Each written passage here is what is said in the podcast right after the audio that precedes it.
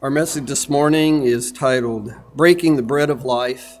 Brother Matt Thomas has asked that I read to you from John 6, verses 47 to 54. John 6, 47 to 54. Most assuredly, I say to you, he who believes in me has everlasting life. I am the bread of life. Your fathers ate the manna in the wilderness and are dead. This is the bread which comes down from heaven, that one may eat of it and not die. I am the living bread which came down from heaven. If anyone eats of this bread, he will live forever, and the bread that I shall give is my flesh, which I shall give for the life of the world. The Jews therefore quarreled among themselves, saying, How can this man give us his flesh to eat? Then Jesus said to them, Most assuredly I say to you, unless you eat the flesh of the Son of Man and drink his blood, you have no life in you. Whoever eats my flesh and drinks my blood has eternal life, and I will raise him up at the last day.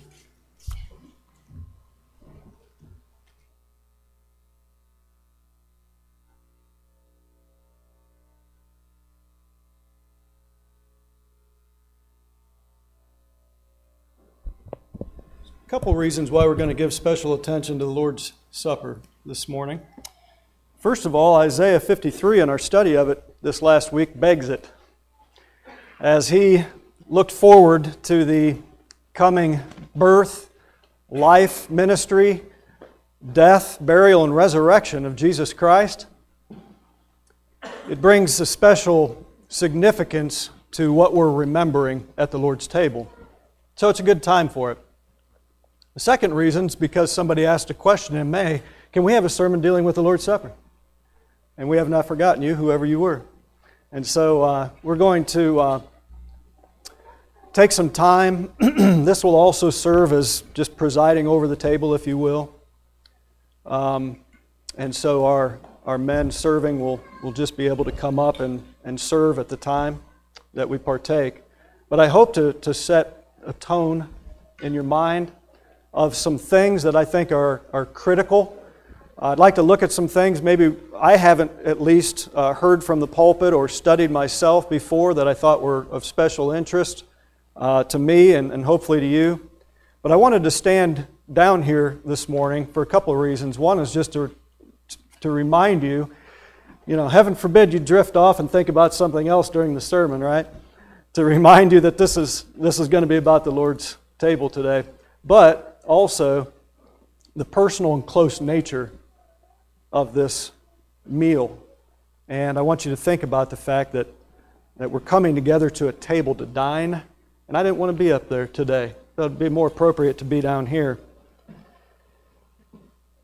When once we were strangers and foreigners, with no hope and without God in the world, through Jesus Christ, Christians are now members of the household of God and citizens in His kingdom. John, in awe, said, Behold, what manner of love this is, that God should call us children of God.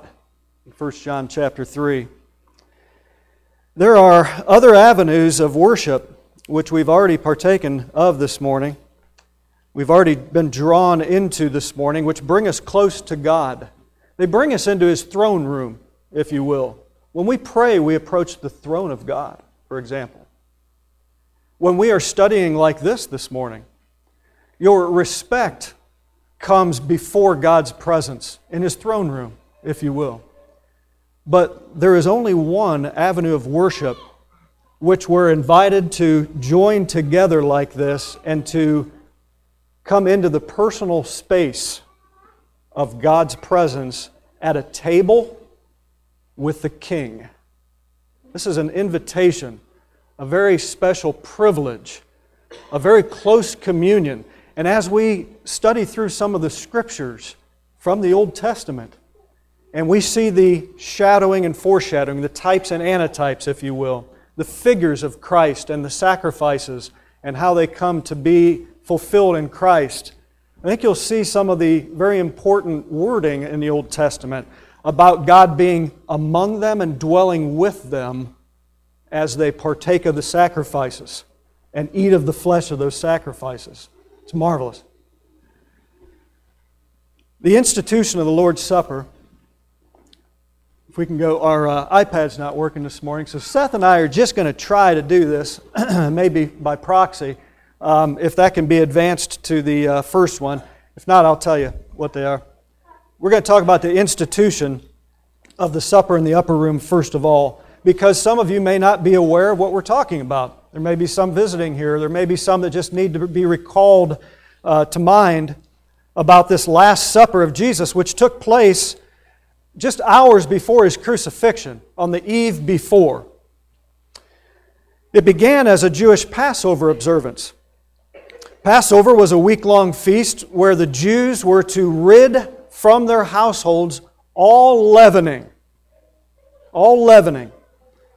And then on the seventh day of that feast, they were to take a lamb which they selected on the second day of the feast and to hold it for five days. They were to take that lamb and to offer it as a sacrifice to God, to kill it, to roast it in the fire, and to eat it hastily in observance of that fateful night of the tenth plague in Egypt, which God with a mighty hand delivered Israel out of the bondage to the Egyptians, that harsh and cruel bondage. And He, he delivered them and they were to eat it hastily with a belt strapped around them as if they were ready to travel. And they were to eat it with bitter herbs, which were to remind them of the, of the bitterness of their affliction. And they were to eat it with unleavened bread.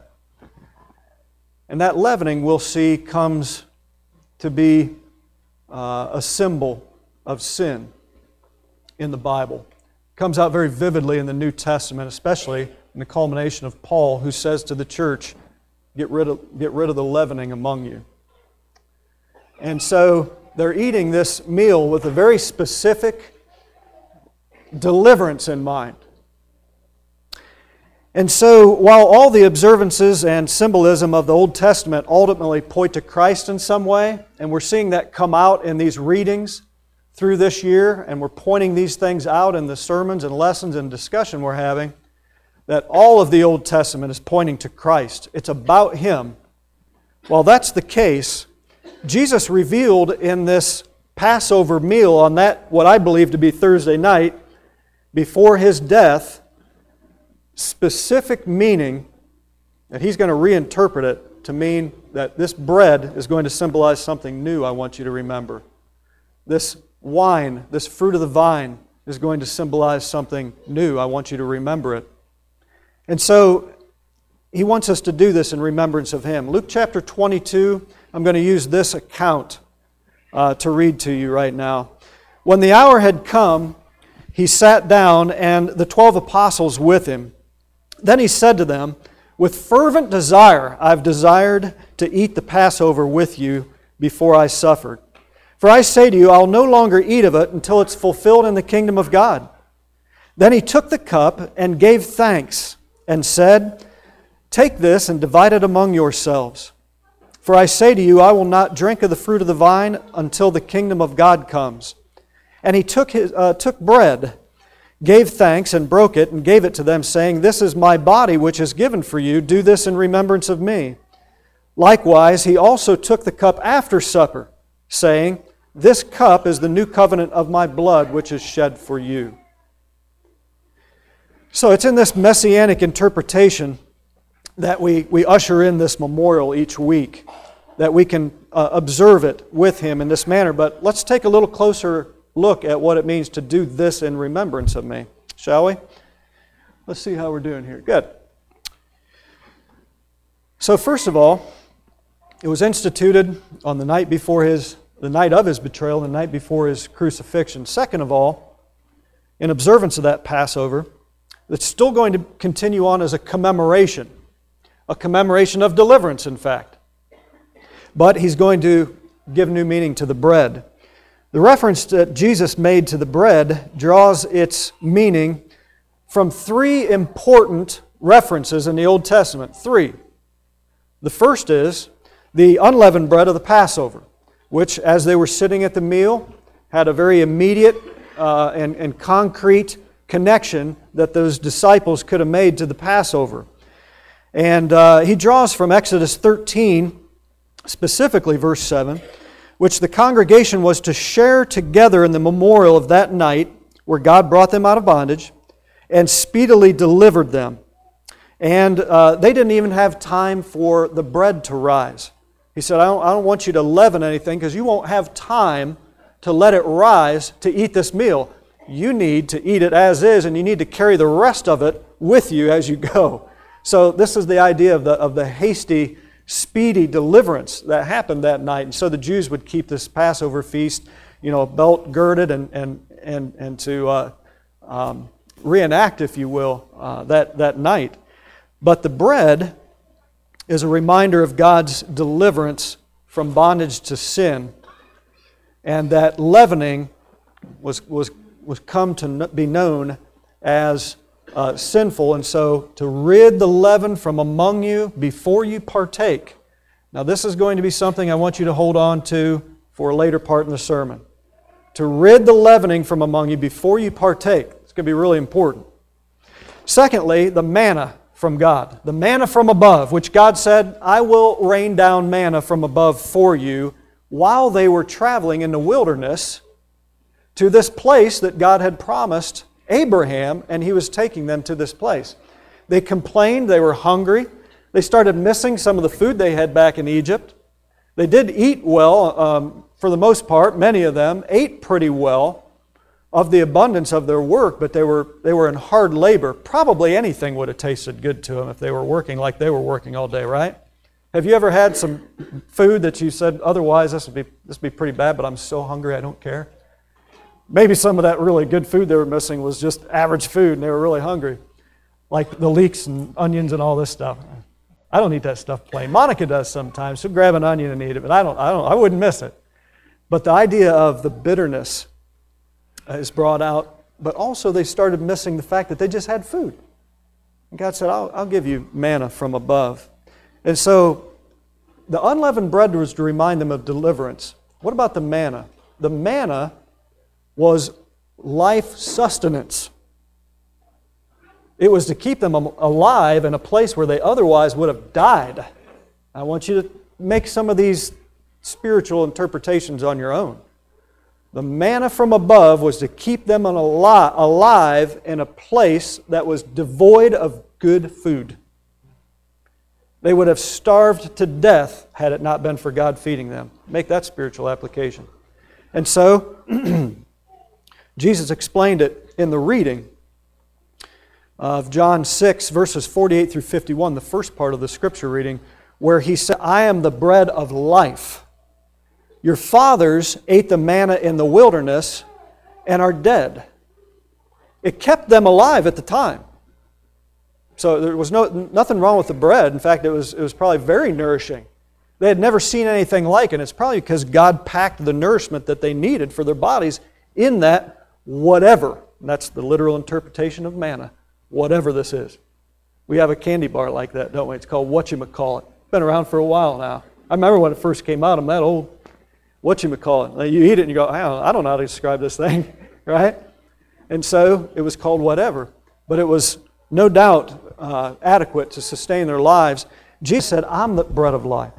Your fathers ate of the man in the wilderness and died, but this is the bread which comes down from heaven, that one may eat of it and not die. I am the living bread, verse 51, which came down from heaven. If anyone eats of this bread, he'll live forever. And the bread that I shall give is my flesh, which I shall give for the life of the world. So, disciples, don't look for bread coming down from heaven that's going to somehow have an eternal, uh, you know, an eternal aspect to where you can eat it and you're just going to live forever. Said, No, I am the bread, and actually, my carnal body is going to be something that you take part of, and it's going to keep you alive forever. Wow. So, as the manna was life sustaining in the wilderness, so it sustains Christians today. When did they eat that manna? Every day. When was it provided for them anew? Every morning. Every morning, God provided. You think about that spiritual application too. Christ, every day, in the morning, taking part all through the day, being sustained by Him.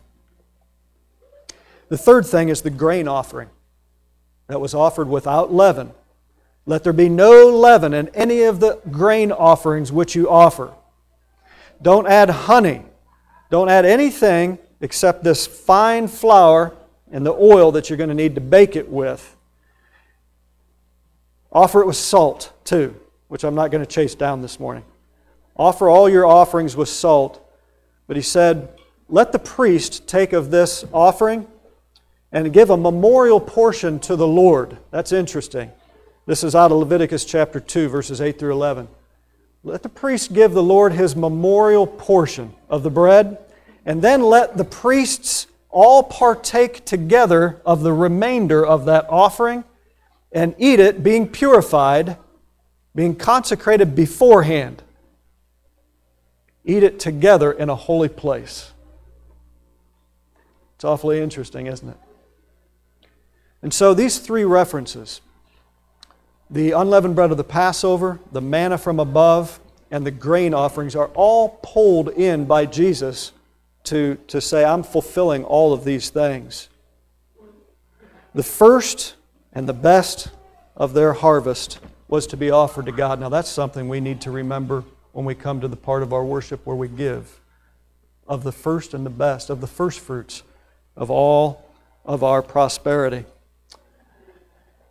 So, what about the wine?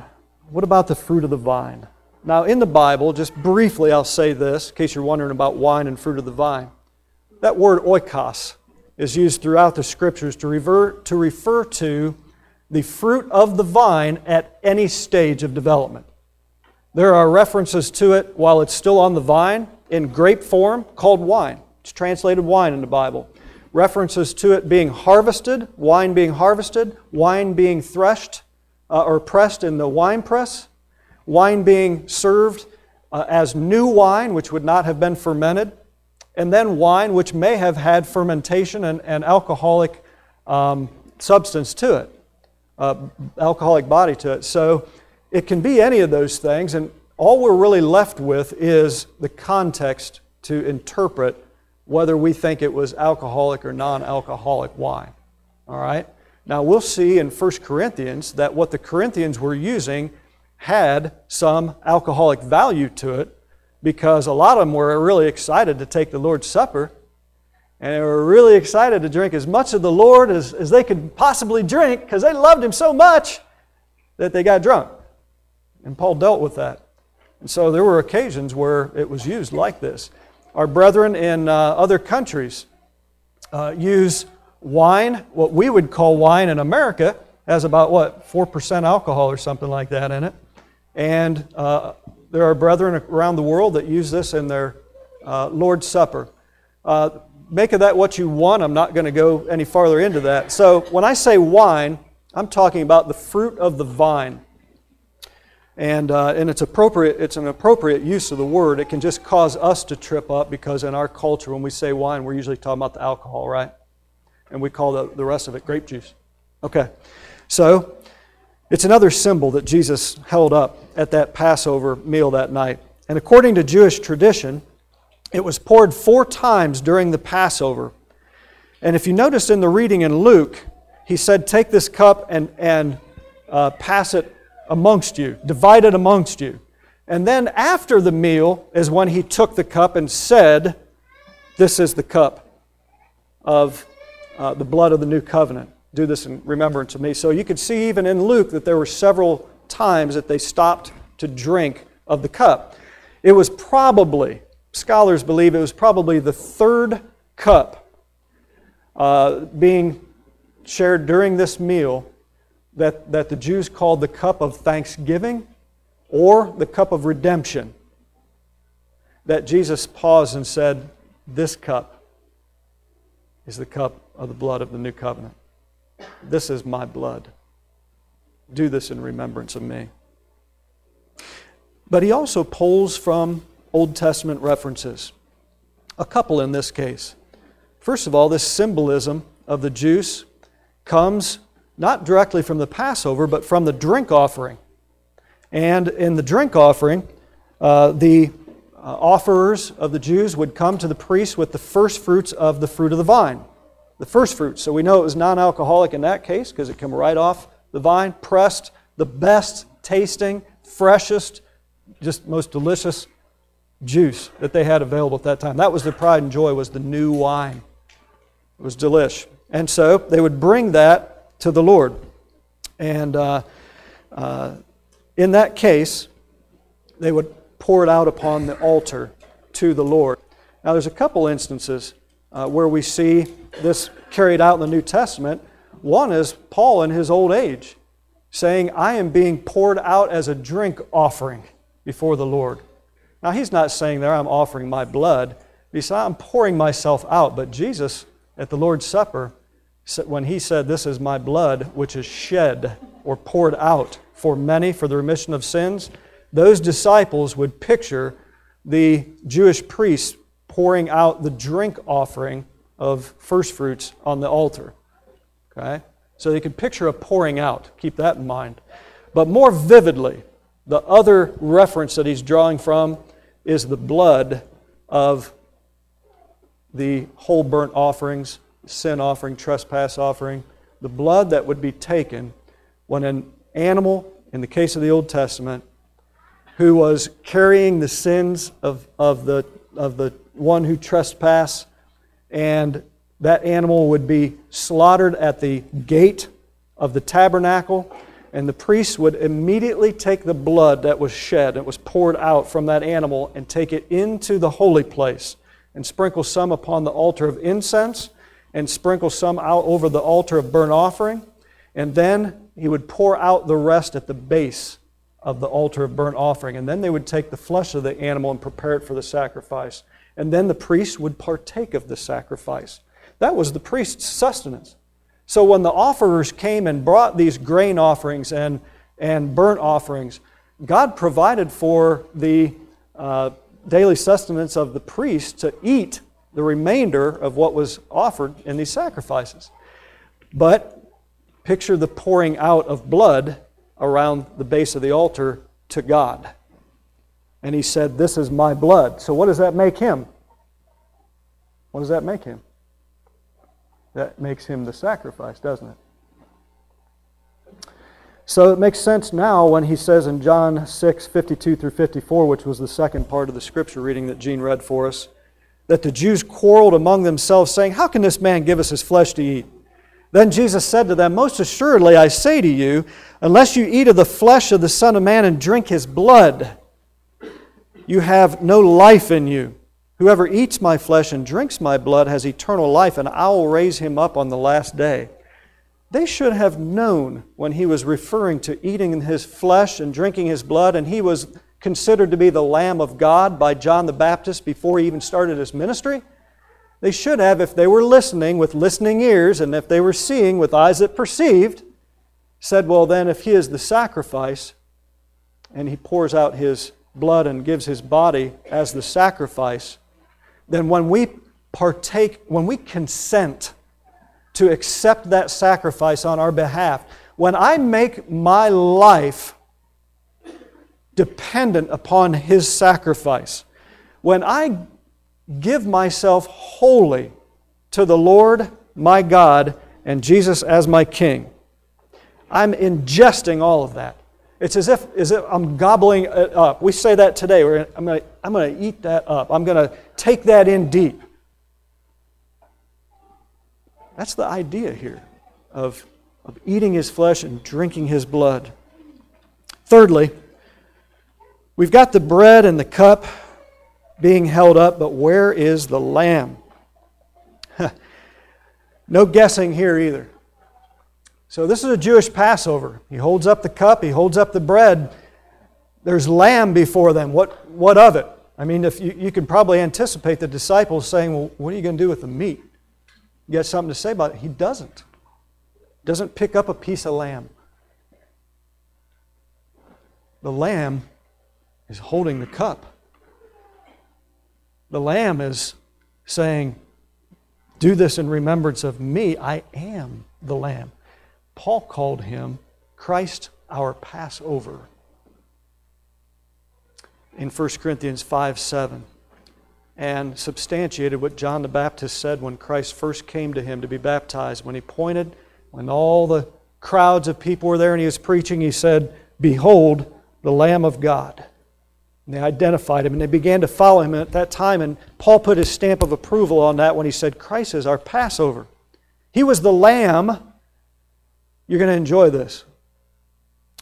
He was the Lamb who, on the 10th of Abib, the first month that God declared in the Jewish calendar, on the 10th of the month, would be selected without blemish, a male from their flock, and brought into the house for five days and kept in the house.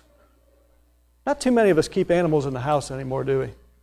I know some people that have, do, keep animals in the house chickens and you know, not dogs. Like we're used to dogs. We're used to cats. I'm talking about like farm animals.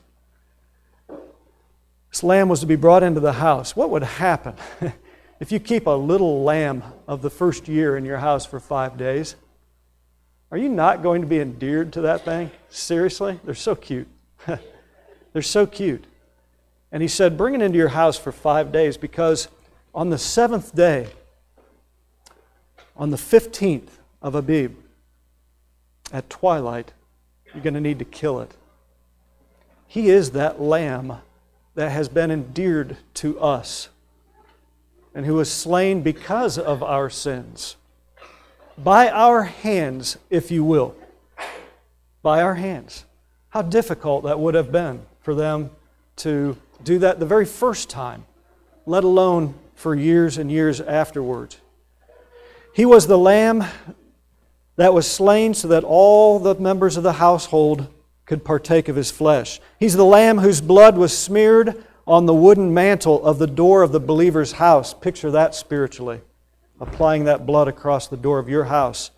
He is the lamb whose blood, when observed by the angel of death as he moved over the houses in the land of Egypt, observed his blood and moved past and spared from the wrath of God all of those who were partakers of the Lamb in the house, in that one place. He passed over them in judgment. And all those who did not have the Lamb of God and the, and the blood of the sacrifice on the door of their doorposts suffered the judgment of God that night. And so, we too today will be passed over in judgment if God looks upon us and spiritually sees that we have been partakers of His flesh and of His blood, that we have accepted the offering of the Lamb of God and His blood being spilt for us over my house. Now, when I'm saying that, I'm not talking about the Thomas residence. Now I'm talking about Matt Thomas's house. And we can apply that here as a body over our house. But you need to apply that individually, spiritually. When God looks at me, will He see the blood there? Or have I been so busy being embarrassed to be a Christian that I've kind of gone out and washed it off so that God wouldn't even recognize my household? He wouldn't say to me, I know you. Maybe that's why so many, Jesus said, will say, Lord, Lord, in that day, and will say, I never knew you. I didn't see the blood on your doorpost. I know you went and got baptized, and I know you went to church. I didn't see the blood on your doorpost. He's the lamb of the morning and evening sacrifice who brings us into close communion with God. Listen to Exodus 29, or turn with me better to Exodus 29 41 through 45. Now, there were two lambs to be offered, one in the morning and one in the evening. I'm going to read about the one in the evening because they were to do the same thing essentially with it as they did in the morning. So, and the other lamb you shall offer at twilight, and you shall offer with it, listen to this, the grain offering and the drink offering. Offer daily a lamb with the grain offering and the drink offering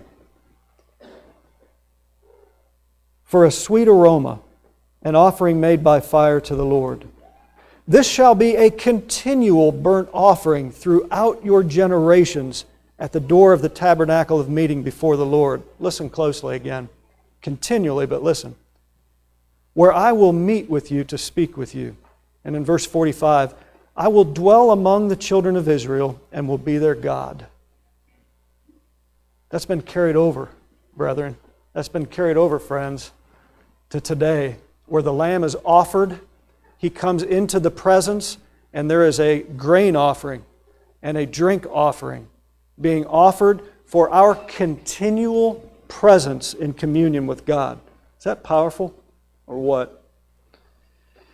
He mentions it's a new covenant. So let's move on. I'm behind one now. I think Seth covered me one there. he mentions it's a new covenant. So by his sacrifice, he said, this is the blood of the new covenant which is shed for many. Why not all? It is shed for all. Many will receive it, not all. Many will receive it, not most. And so it's, it's only going to be acceptable to few, but relatively speaking, over the generations of men, there'll be millions and millions of those who accept it. So there'll be many, in that sense, to, from our perspective, who receive this blood. he is the servant whom my Father Isaiah 42 6, as we looked at a couple weeks ago, gave as a covenant to the people. He is the blood of the new covenant about which Jeremiah said, quote, verse, chapter 31, verse 31. Behold, the days are coming, Jeremiah said, that the Lord, says the Lord, when I will make a new covenant with the house of Israel and with the house of Judah, not according to the covenant which I made with their fathers, which is given for many for the remission of sins. Hmm. He's going to make a new covenant. It won't be like the old covenant. It's not going to be an animal that's sacrificed, it's going to be my son. And the offerings are not going to be need, need to be brought to a, a, man, a, a human priesthood, but they'll be offered up to the great high priest who's gone through the veil into the heavens and opened up the veil to us all to commune so closely with him. One reference says, A covenant is a relationship between two people, but the covenant of which Jesus spoke was not between man and man, it was between God and man. That is to say, it was a new relationship between God and man. What Jesus was saying at the Last Supper was this Because of my life, and, excuse me, above all, because of my death, a new relationship has become possible between you and God. Excuse me. I did a wedding rehearsal Friday night with a storm coming, so I yelled outside. I yelled to beat the rain and the lightning, and it all was coming upon us. It never rained. And then yesterday I did the wedding outside, and I taught class this morning, so excuse me. The shedding of blood reveals the depth of God's covenant commitment to us through the expense of that one transaction. It's the basis of the meal being a time of solemn observation. Let's look at this last point. Partaking in a worthy manner.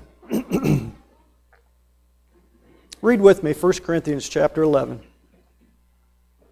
You didn't think we were going to make it through this without going to 1 Corinthians chapter 11, did you?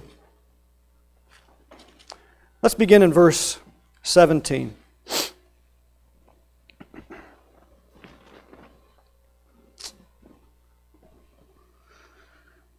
Now, in giving these instructions, Paul the Apostle said to the Corinthian church, I do not praise you, since you come together, not for the better, but for the worse. John, this was not a beautiful thing. This gathering right here was not beautiful. Wonder why? For first of all, he said, when you come together as a church, I hear that there are divisions among you, and in part I believe it. But there must also be factions among you, that those who are approved may be recognized among you. Yeah, yeah, I know. I know there's divisions in offices and roles and things. It's not these kind of divisions. He said, therefore, verse 20, when you come together in one place, it's not to eat the Lord's Supper. Well, yeah, we are. Yeah, here, here here's the bread and here's the vine, uh, fruit of the vine. I mean, the wine. He says, For in eating, each one takes his own supper ahead of others, and one is hungry and another is drunk. What? Do you not have houses to eat and drink in? Are you to despise the church of God and shame those who have nothing? What shall I say to you? Shall I praise you in this? I do not praise you. For I received from the Lord that which I also delivered to you, that the Lord Jesus, on the same night in which he was betrayed, took bread, and when he had given thanks, and he broke it and said, Take, eat, this is my body, which is broken for you. Do this in remembrance of me. In the same manner, he also took the cup after supper, saying, This cup is the new covenant in my blood. This do as often as you drink it in remembrance of me. For as often as you eat this bread and drink this cup, you proclaim the Lord's death till he comes, Paul said. Therefore, now listen closely to this. Whoever eats this bread or drinks this cup of the Lord in an unworthy manner will be guilty of the body and blood of the Lord. But let a man examine himself, and so let him eat of the bread and drink of the cup. For he who eats and drinks in an unworthy manner eats and drinks judgment to himself, not discerning the Lord's body. For this reason, many are weak and sick among you, and many sleep. For if we would judge ourselves, we would not be judged. But when we're judged, we're chastened by the Lord, that we may not be condemned with the world. Therefore, my brethren, when you come together to eat, wait for one another. But if anyone's hungry, let him eat at home, lest you come together for judgment. And the rest I'll set in order when I come. Wow, very powerful. Very powerful context. Let's make a little bit of meaning of this, and then we'll partake of the Lord's Supper together. There's several things brought out here that I believe give meaning to what it means to partake in a worthy manner. To do you justice, you need to read the whole book of 1 Corinthians. That's the context of the statement. The whole book. It's those who are claiming to be Christ's living in a manner unworthy to be known as his children. It's the whole book. You get specific when you get to chapter 10, just the chapter before this. And he starts talking about how they all, our fathers in the wilderness, were all partakers. You see this language start to come out partakers of that one bread and that one drink in the wilderness who was Christ. He followed them in the wilderness. You remember that context? Or you can look at it while we're talking. I'm just summarizing. I don't have time to go into de- detail on all this. But he's setting the context, and he said, God fed them with manna from above. They all were partakers, but God wasn't pleased with all of them. They all partook. This is sobering. They all partook. Nevertheless, many of them were chastened by the Lord and were left in the wilderness to die because they were unfaithful because of the idolatry in their hearts. They wanted to go back to Egypt. They wanted to worship the Egyptian gods. They were weary of God's presence, holiness. They were weary of traveling with God. They didn't have the patience. They wanted the idols of Egypt. They wanted the idols of the flesh. They were sexually immoral. Um, they were um, selfishly conducting themselves. All this is in chapter 10. You need to read that today. And then when you come to chapter 11, and Paul brings in the Lord's Supper, and he talks about partaking in an unworthy manner, he's directly referring to that context. First of all, that there be no divided hearts among you.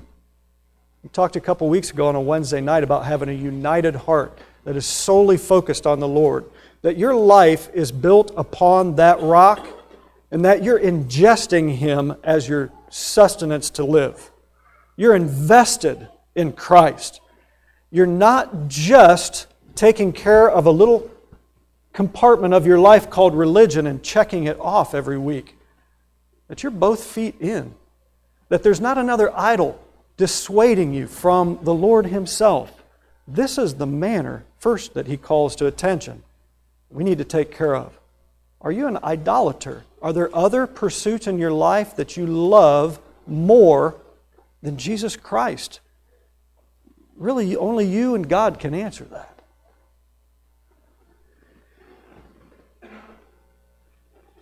Well, I'm going to skip a section here to get through.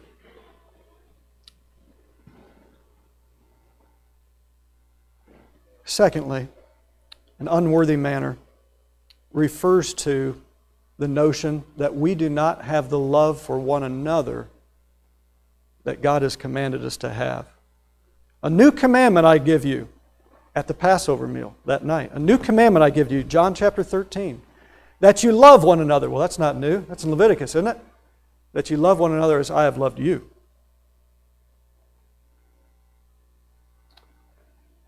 That's how I want you to love one another. It's more intense. It involves dying for one another. It involves laying down our lives for one another. So if, if we're to that point, we won't be really bickering at each other. I won't be able to hold a grudge against you. If I'm willing to lay my, down my life for you, I won't be able to hold a grudge against you. And so, this idea that we are to uh, have a sincere love for one another and wait for one another and to see each other on equal terms as brothers and sisters, I won't feel like, hey, I can do what I want in the church. This is, this is my church. This is my, my body. I can kind of do what I want. I'm looking over here at the poor, and I'm just kind of thinking a little bit less of them. And when I take the supper, I take a bigger portion and give them a little bit because surely they won't, they won't mind. They're used to little. These are all the things that were happening in the church. And Paul said that's not the love that Christ commanded you to love with. You're all brothers and sisters at his kingdom. Someone said to me once, the foot is level at the, at the excuse me, the ground is level at the foot of the cross. We're all standing on the same ground, and we're all beneath the cross of Christ. He said, You got to bring that with you. So bring in the passage from the Sermon on the Mount, Matthew chapter 5, where Jesus said, If you come to bring your gift to the altar, and there you remember that your brother has something against you, leave your gift there at the altar and go and reconcile first. Then come and offer your gift. Why? Because God doesn't want to talk to you while you're hating on somebody.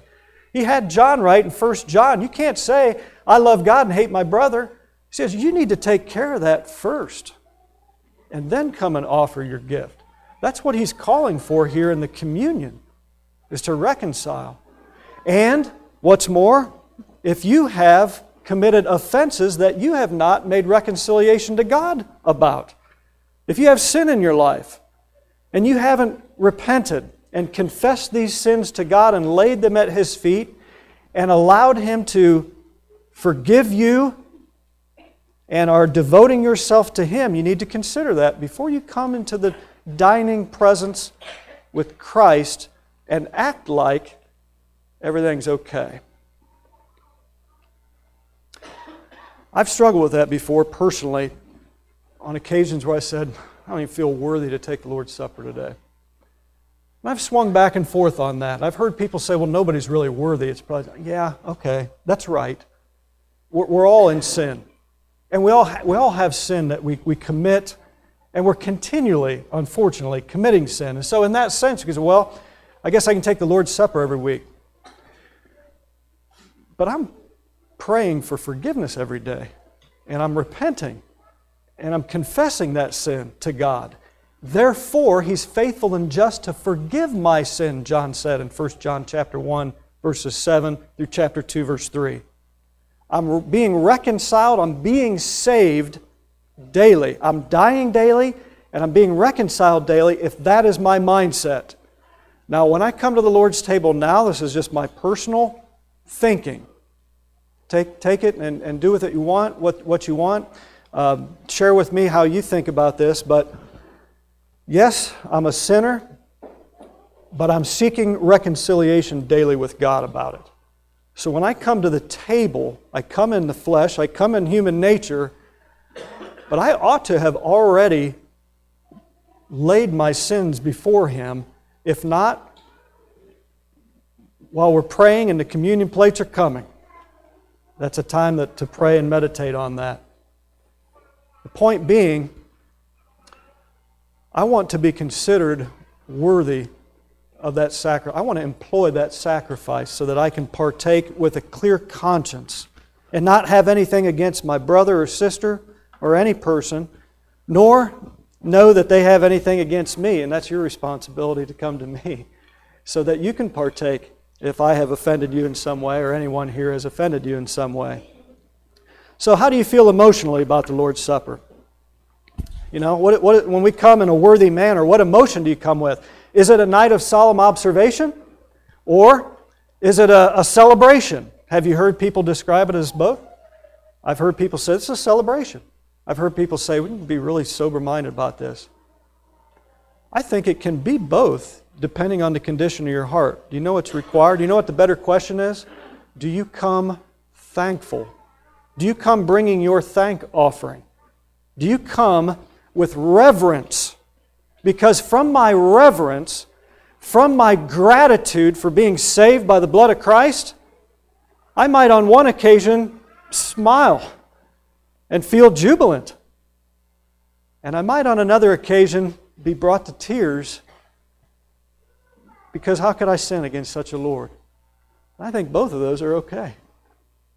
But the one thing that always happens is we enjoy some quiet time with God. We enjoy peace with God. Whether there's a tear coming out of someone's eye or another person is over smiling, just going, Wow, did I come out of darkness into light? This is awesome to sit at the table with the Lord. Both of those are respectful in that way. Just are you grateful? Are you grateful? So there's much to talk about. I'll wrap it up with, with that. But as we approach the table, remember that partaking of the Lord's Supper is a family invitation into His presence. It's a reminder, it's a reminder of His deliverance. It's a reminder of the fact that we have life because of Him, that He sustains our lives physically but spiritually, and we can be grateful for what we have. So, with that being said, uh, Mike and Craig are going to bless.